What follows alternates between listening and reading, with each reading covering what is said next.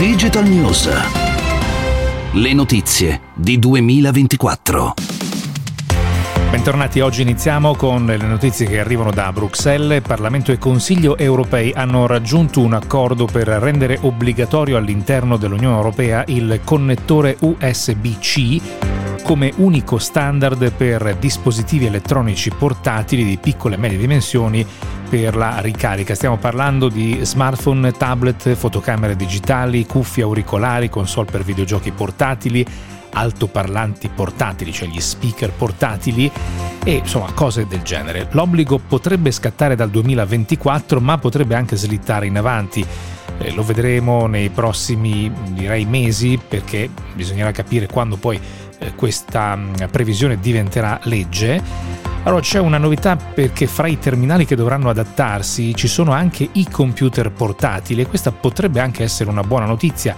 Eh, avranno però più tempo per adeguarsi, quindi avranno 16 mesi in più rispetto agli altri prodotti. Rimane però un grande problema o comunque per il momento eh, definiamolo un grande punto interrogativo perché mm, aspettiamo insomma di conoscere anche dettagli tecnici su queste eh, previsioni non basta adeguare il tipo di connettore USB-C eh, con eh, la, eh, lo standard power delivery, ma bisognerebbe anche uniformare le potenze del caricabatterie o comunque dare delle indicazioni, ammesso che si possa fare, perché poi si entra nello specifico di un prodotto o di un altro, e poi anche i cavi che variano per potenze. Quindi il rischio è che questa eh, novità mh, mm, sia un passo in avanti ma non sia un passo eh, definitivo perché eh, se eh, un prodotto richiede una certa potenza eh, quello potrebbe richiedere al consumatore di comprare un caricatore particolare o addirittura anche un cavo particolare.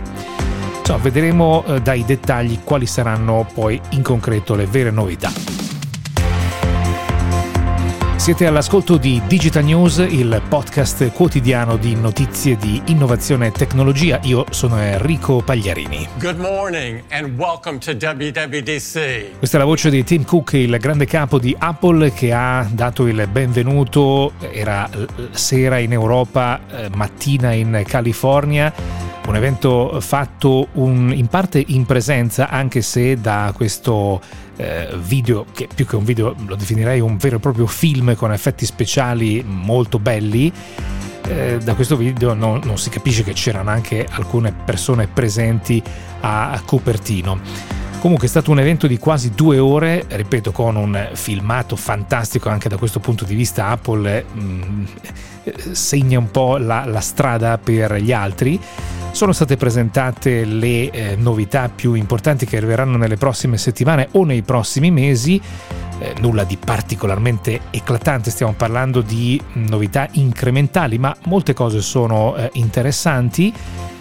A partire dall'hardware è stata lanciata la nuova versione del processore progettato da Apple, l'M2, dall'M1 si è passato all'M2, che sarà disponibile sui nuovi MacBook Air e sul MacBook Pro.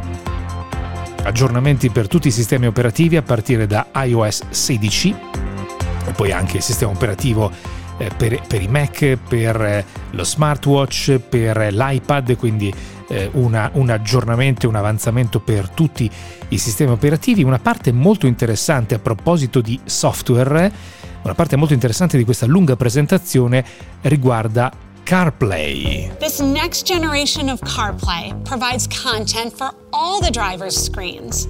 Allora, qui ci sono alcune cose eh, interessanti perché ehm, CarPlay è uno dei due sistemi operativi per auto che permettono di connettere lo smartphone all'automobile, quindi da una parte CarPlay, dall'altra parte Android Auto e quello che Apple ha mostrato sarà una tendenza in generale per tutto il mercato.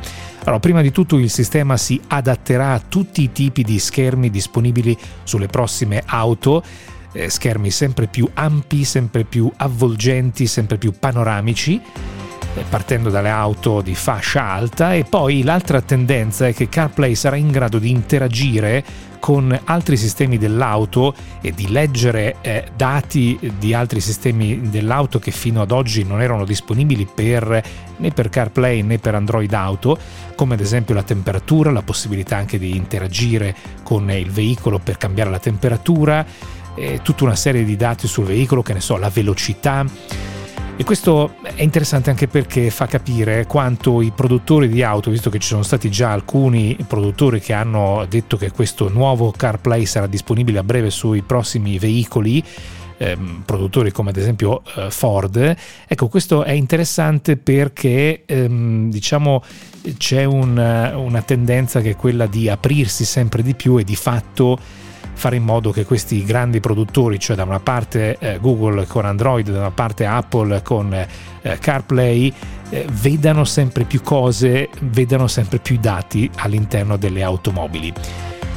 È un trend interessante, un tema di approfondimento interessante e sicuramente faremo approfondimenti anche su questo tema.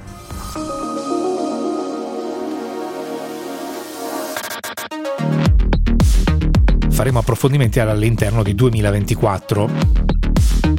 E quindi la prospettiva di avere automobili con software di due grandi produttori, da una parte Apple e da una parte Google, non è così lontana, eh? passo dopo passo forse ci si arriva.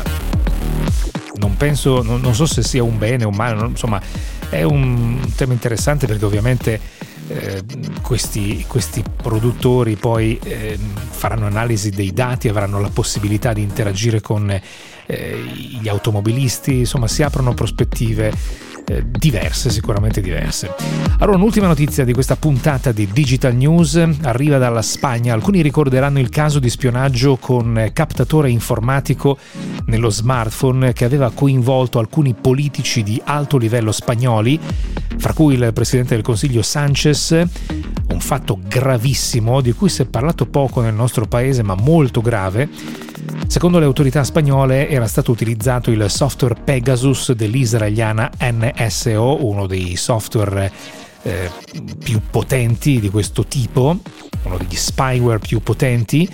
Allora, ora l'alta corte spagnola ha chiamato a testimoniare addirittura l'amministratore delegato della società e sarà un giudice spagnolo ad andare in Israele per interrogare il manager. Comunque sviluppi da questo processo arriveranno nel giro dei, eh, anche dei prossimi giorni o comunque delle prossime settimane, visto che alcune udienze sono già state fissate per l'inizio di luglio. Era l'ultima notizia di Digital News, torniamo domani.